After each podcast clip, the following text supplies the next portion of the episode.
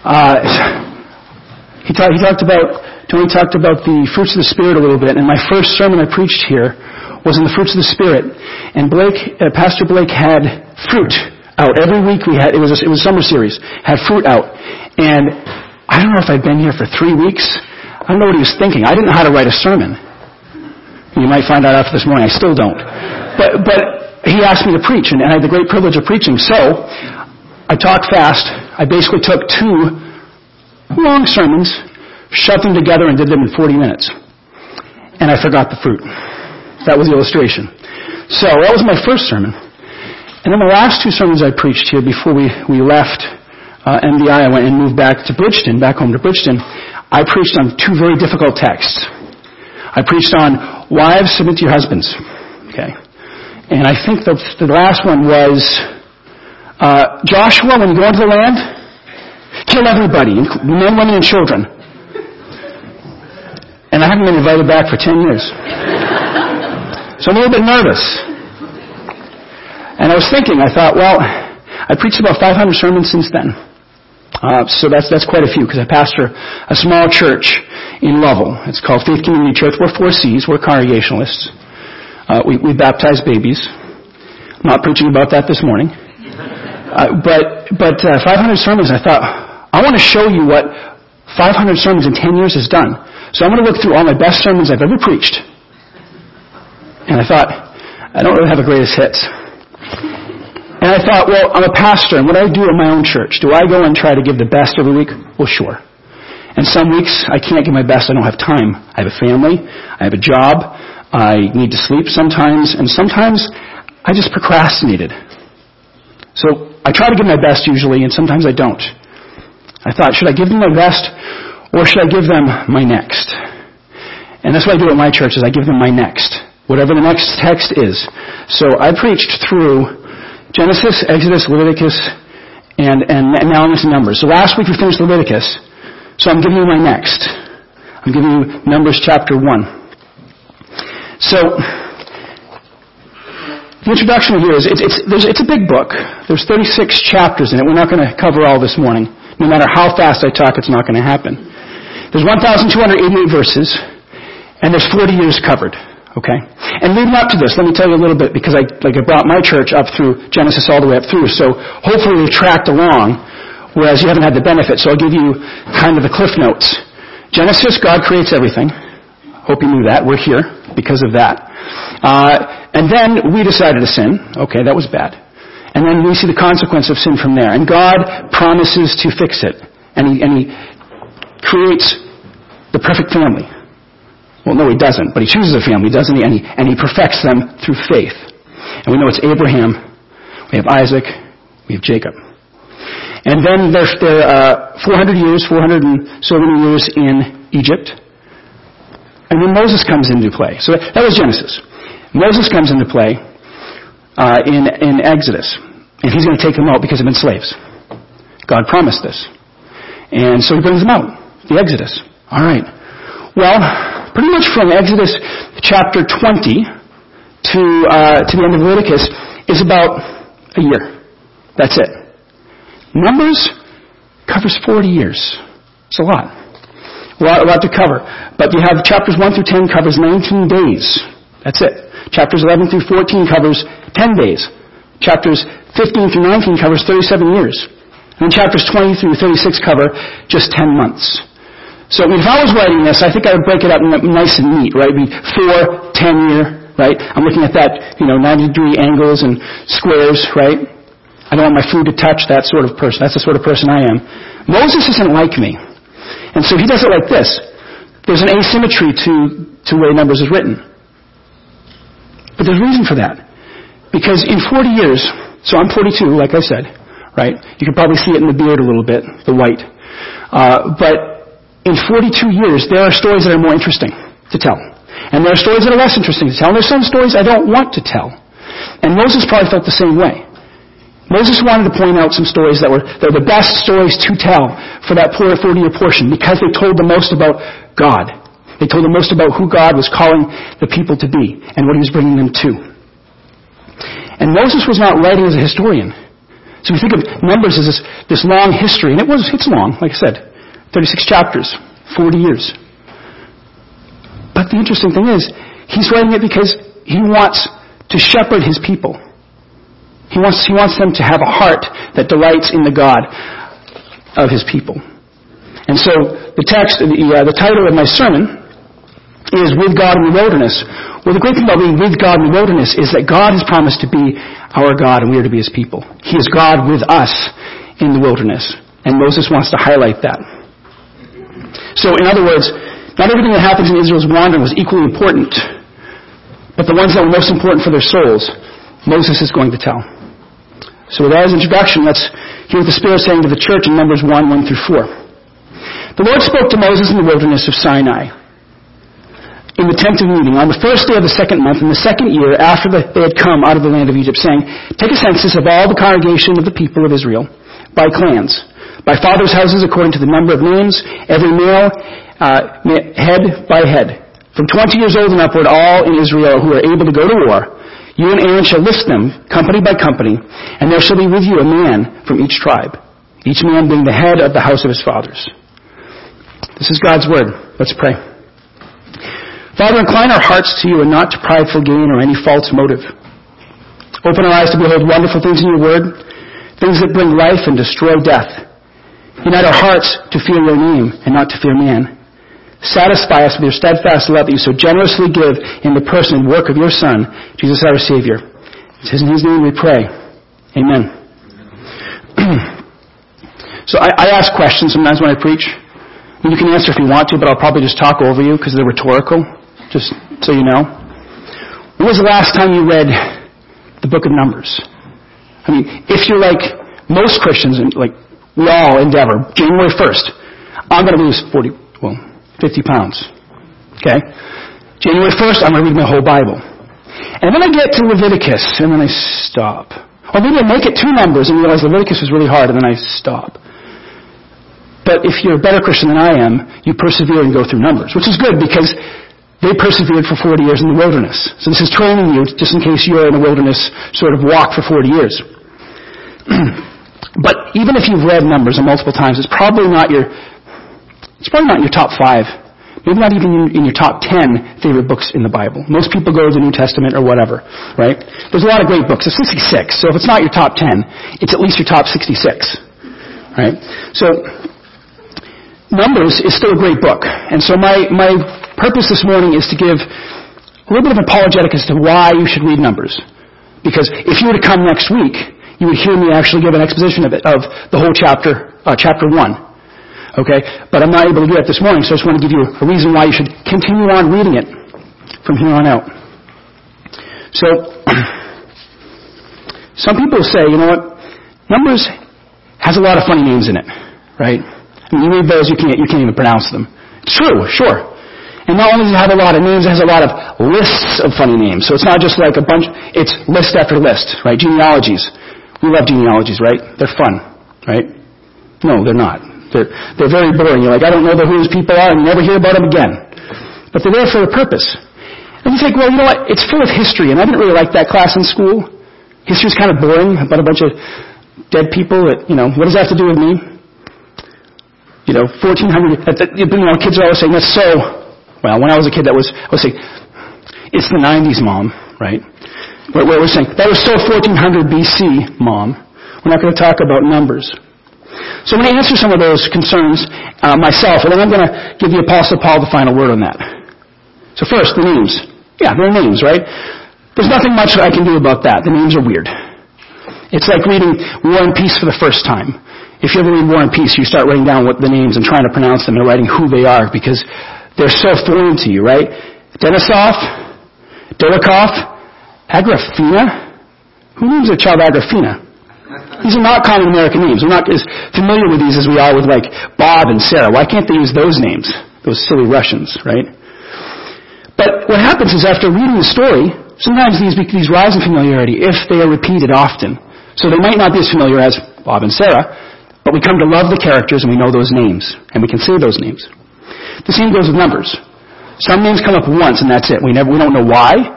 God saw fit to name them, right? called Numbers, so there's a lot of counting. So some of the names are, the kind of numbers are kind of named. But Numbers is full of some great stories. And as you read those stories, those names become familiar to you. And if you can't pronounce the names, you know, I, I always quote, um, what's his name, uh, E B White. He said, say it loud and proud. Nobody else knows how to pronounce them either. And if you're really uncomfortable pronouncing them, just do what Kerry Lewis would always do, right? He would say, he would say, Agrafena, mm, and you just grumble over it, and we think, okay, there's, there's a word there he can't pronounce. It's okay. Second, sure, this is a book of history, right? History. And many don't like history. Henry Ford once quipped that history is bunk. And a lot of Americans agree with him, don't they? Uh, in fact, American journalist and satirist Ambrose Bierce said that war is God's way of, way of teaching Americans history and geography. Right? But as the philosopher, poet, and literary and cultural critic George Santayana said, uh, those who cannot remember the past are condemned to repeat it. So let us not actively be condemned. Let us not be willfully ignorant about the past. Let us learn our history in the book of Numbers. Let us talk of these things when we rise up, when we lie down, when we are in our homes, we walk along the way. Third, some don't like Numbers because it's a depressing book sometimes, some people would say. Well, in comparison, try to read Job, okay? Been there, done that. I love Job. It's probably my second or third favorite book in the Bible. But it, it's depressing. People don't like depressing books. They want to be uplifted. Just give me some, some uplifting story, preacher, right? These people behave terribly. We don't want to read about that. Well, it's kind of the point, isn't it? They behave terribly. They're just like us. Or we're just like them, right? And if we're going to learn how to live life in the wilderness, we're going to have to learn how to deal with temptation, how to deal with sin. And it might be helpful to read about people who live life in the wilderness and struggle with temptation and sin. So this is exactly what we need. It's very apropos for today. It may be depressing, but it's real. And, and especially in our culture, this, this culture characterized by nominal Christianity, which would rather deal with sin by denial than realistically addressing it, Numbers is a good book for us to study, right? We have to look full in the face of people who sin and look full in our own face. Fourth, some don't like this book because these stories are kind of broken up by long sections with strange laws and bizarre procedures and regulations. Well, the great thing about preaching through Genesis through Leviticus is Numbers is easier than Leviticus. So there are a lot of strange regulations there. So if you, if you've got, if you tracked along up through Leviticus, Numbers actually feels like, you, you ever play baseball and you pick up three bats? And you swing, and you swing, and you swing. You put down two bats and you realize that one bat, be, wow, it's really light now.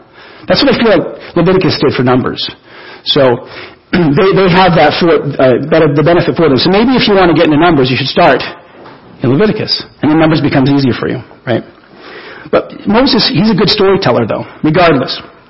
And these stories, they're riveting. The ones that are punctuated with all these bizarre procedures. So even if you don't like history, the stories in the book, they're great. They're stories that maybe you haven't heard repeatedly. Uh, you know, that you, you haven't heard these in Sunday school maybe. Because sadly, unfortunately, we neglect so many of the stories in the book of, of Numbers. Have you ever looked at a children's story Bible? Some of them are really good, by the way. And some of them, there are fourteen stories. And then that you read that to your child, read me a story. Okay, we'll read that ever for over and over and over again. And then at the end, you're going, I know these stories inside and out. But there's only fourteen stories. I mean, Genesis one through six has more than fourteen stories, right?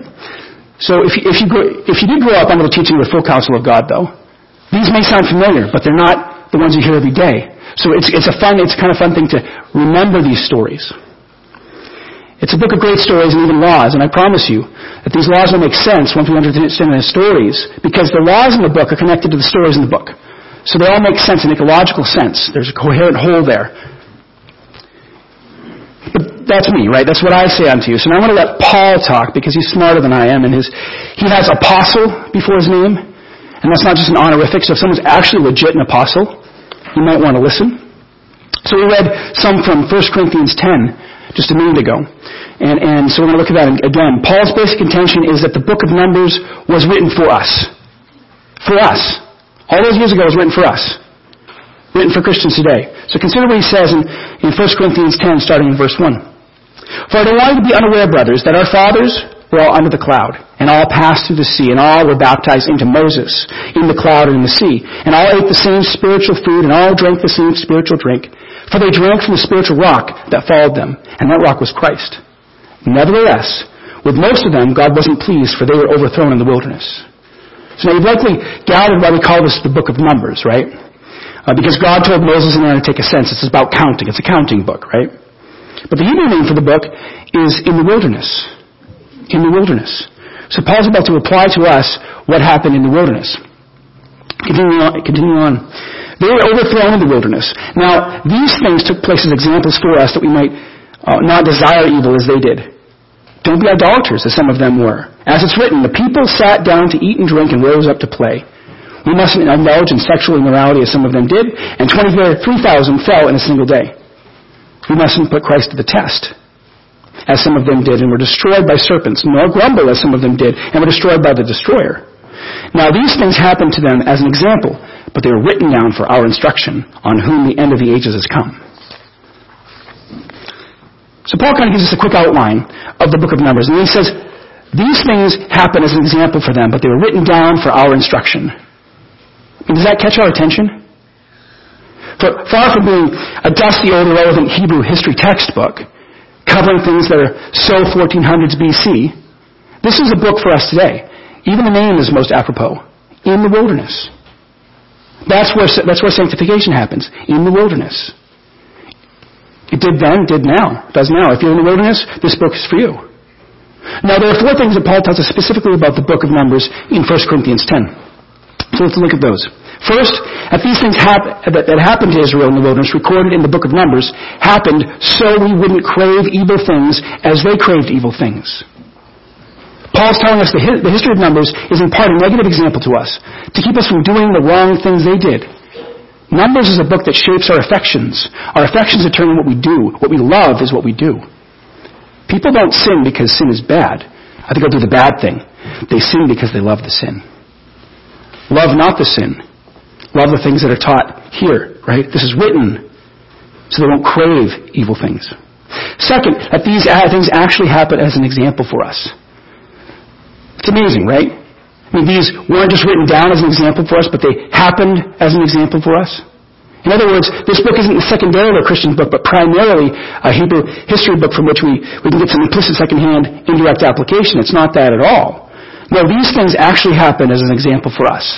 They're written for us. Paul's telling us that the history of Israel in the wilderness is an example to us today as believers. That we're supposed to learn something as Christians from the history of Israel in the wilderness. Third, Paul explicitly warns us against putting Christ to the test. And then he mentions the incident of the serpents and the bronze serpent. And he warns us against grumbling against the Lord. So we aren't Only not to crave the wrong things they craved, or to recognize that their history is an example for us, but also we aren't to put the Lord to the test or to grumble, like the Israelites did. So interesting, right? One of the themes running through the book of Numbers is that when Israel fails, it typically fails in two areas. So it either fails, into, uh, fails in faith or fails in practice. And what's the Bible about, right? Faith and practice. You can boil it down to that. They failed in both those things, in trust and in obedience. Remember that song we sang, Trust and Obey? I love that song. But there's no other way to be happy in Jesus but to trust and obey. And, and Numbers is a living example to us, a living, breathing poster child that proves that this song is true. Because it shows us what happens each time Israel fails to trust and obey, right? And that's what Paul's saying. Fourth, this book is about Jesus. You can never miss that part. For they drank from the spiritual rock that followed them, and the rock was Christ. In other words, Paul's saying there that there are evidences of Christ in the story. Those things are, aren't peripheral in this book. They're, they're central to understanding this book. Sure, the wanderings in the wilderness are written for you and for me, and even though we're living three thousand five hundred years later, right, they're written for us. They happen for you. They happen for me. For as Paul calls us, those of us whom, he calls us, those for whom the end of the ages has come. Right? So these are for us until Christ shall return. These stories are recorded and given to us as a moral warning, to warn us about the failures and the slippage into temptation of those old covenant believers. And these things were recorded and happen as examples. Paul should be driving home the practicality of Numbers for us. See, Paul tells us first, he tells us not to be idolaters, um, not to be immoral, not to presumptuously test God, and not to grumble. Well, I need to hear that, don't you? Aren't those some of your issues? Right? You think immorality for people who lived in sub-civilized barbarian cultures? No. Manners are immoral too, aren't, aren't we? Right? You, you think idolatry is something that for people who just scratch in the wilderness? You know, make little stone statues, if you will? No, we, we have our own idols, don't we? Right? You think grumbling is a problem for the Israel that the Israelites had, but we don't. We don't grumble. We don't complain. No, grumbling is a real problem for us. I'm, I'm a complainer. If I don't get the right kind of eggs when I go out to eat, I, I complain. I send it right back. Right? And I think that afterwards I'm like, you know, I used to be a fry cook. I would have spit in my eggs. No, I wouldn't have. But I just, I know that feeling. Grumbling is no fun. It's a problem for us. This is practical. This is a warning for us today. These are written for us. They happen for us. Human beings died in these temptations so that God could exhort us as an example for us. This should cause our ears to be wide as we come to this book. And for all these reasons, Paul's commending to us the story of Numbers, right? There's some major themes in the book of Numbers. First, God. I mean, if you read the Bible and don't get God's kind of the point, you haven't read the same book I have. Numbers is no different. Right? Numbers, God's front and center. Who he is, what he's like. There's this dichotomy that says we can either believe that God's strictly just or that he's mercifully, mercifully forgiving. Right? If you have that, those two ideas of who God is. Well, that's a dichotomy that the Bible doesn't support, right? Because the Bible says God's strictly just and he's mercifully forgiving. That we don't understand how that works all the time tells us that God is God and we are not. And sometimes we have to be okay with that, right? And a book that powerfully demonstrates the truth of this, that, that God is strictly just and also mercifully forgiving, is Numbers. In this book, we behold both the kindness and the severity of God. Jason B. Baxter took these words out of Romans eleven and said, that's the theme of the book of Numbers, the kindness and the severity of God, he said. God's strict judgment and justice against sin, and God's lavish mercy and grace to undeserving sinners. It's there in spades in Numbers. And it never gets old. We, we need to hear it repeatedly so we don't forget that this book is about God. Second, this book is also about Moses. Yeah, he's kind of a main character. He's writing this stuff down. God said at, at, at Sinai, write this down. So we know the stories of Moses' own struggles with obedience and unbelief. Can you imagine having to be the person that leads two million people through the wilderness and having to write down your own... It's like a journal entry. And then I sinned, and God got mad at me. Right? And of course we know at the end. And then I sinned and God said, you can't go into the wilderness you've been walking towards for forty years. Right? Moses wrote those things down. He also wrote, and Moses was the humblest man alive. Right? You have to be pretty humble to say that, or pretty arrogant. I think that Moses was probably humble and he's saying, God, I don't want to, but he did. This is about Moses. Moses is his front and center. Right? His own struggles of obedience are, are there. We know how reluctant he was initially to go to Egypt, don't we? And how God had to sweet-talk him into his calling. But we forget the personal family pain Moses experienced while leading Israel in the wilderness. You know, he sacrificed a lot. I mean, he was content to be a shepherd in the wilderness and be forgotten by history. He didn't care about being famous. Right? He wanted to be, he wanted to be a shepherd with his family. Remember what, what um, while leading in the wilderness, Moses' own brother and sister attempted to undermine his leadership when they asked, is Moses the only one who gets to prophesy? How come he gets to be special and we don't? I mean, can you imagine that after all he's done, all he's given up, and, and they're questioning that? Right? And then you find out that it's partly because, you know what? Moses, we just don't like your wife. Ooh, that hurts. It's closer to home, doesn't it? Can you imagine the heartache there? We learn a lot about Moses in this book. He has trials, he has struggles. We also discover that he's the humblest man on earth, like I said. This book tells us a lot about the character of Moses. Third, Numbers tells us much about Israel's journey. Okay? So the very journey Israel is taking through the wilderness, according to Paul, tells us something about the journey we take through the life, life as Christians. The journey in the wilderness we appear in, in the book of Hebrews. And fourth, this theme of bad behavior. I mean, it's kind of a theme in the whole book, uh, the whole Bible, isn't it? I mean, we look at Genesis three where sin enters in, and from there on out is a divine commentary on the consequence of sin.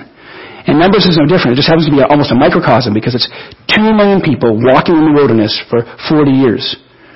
I mean, I, we, we do Sunday afternoon hikes, and I don't think we can avoid sin even for, you know, two-hour family hike. How can, how can they do it for forty years, right? Grumbling.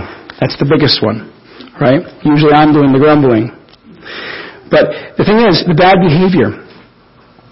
If you go home and you read through this book, This afternoon you'll be struck, you'll be sick and tired, sick and tired of their bad behavior. You'll say, oh my goodness, pillar of cloud by day, pillar of fire by night, God, Shekinah glory, you've got the, the tabernacle, Moses comes, we heard God from the from the mountain, so it was so scary, we said, you know what, Moses, how about you talk to God, and we'll go make a golden calf, right? I mean, they have all the experience, they, they experienced all the plagues.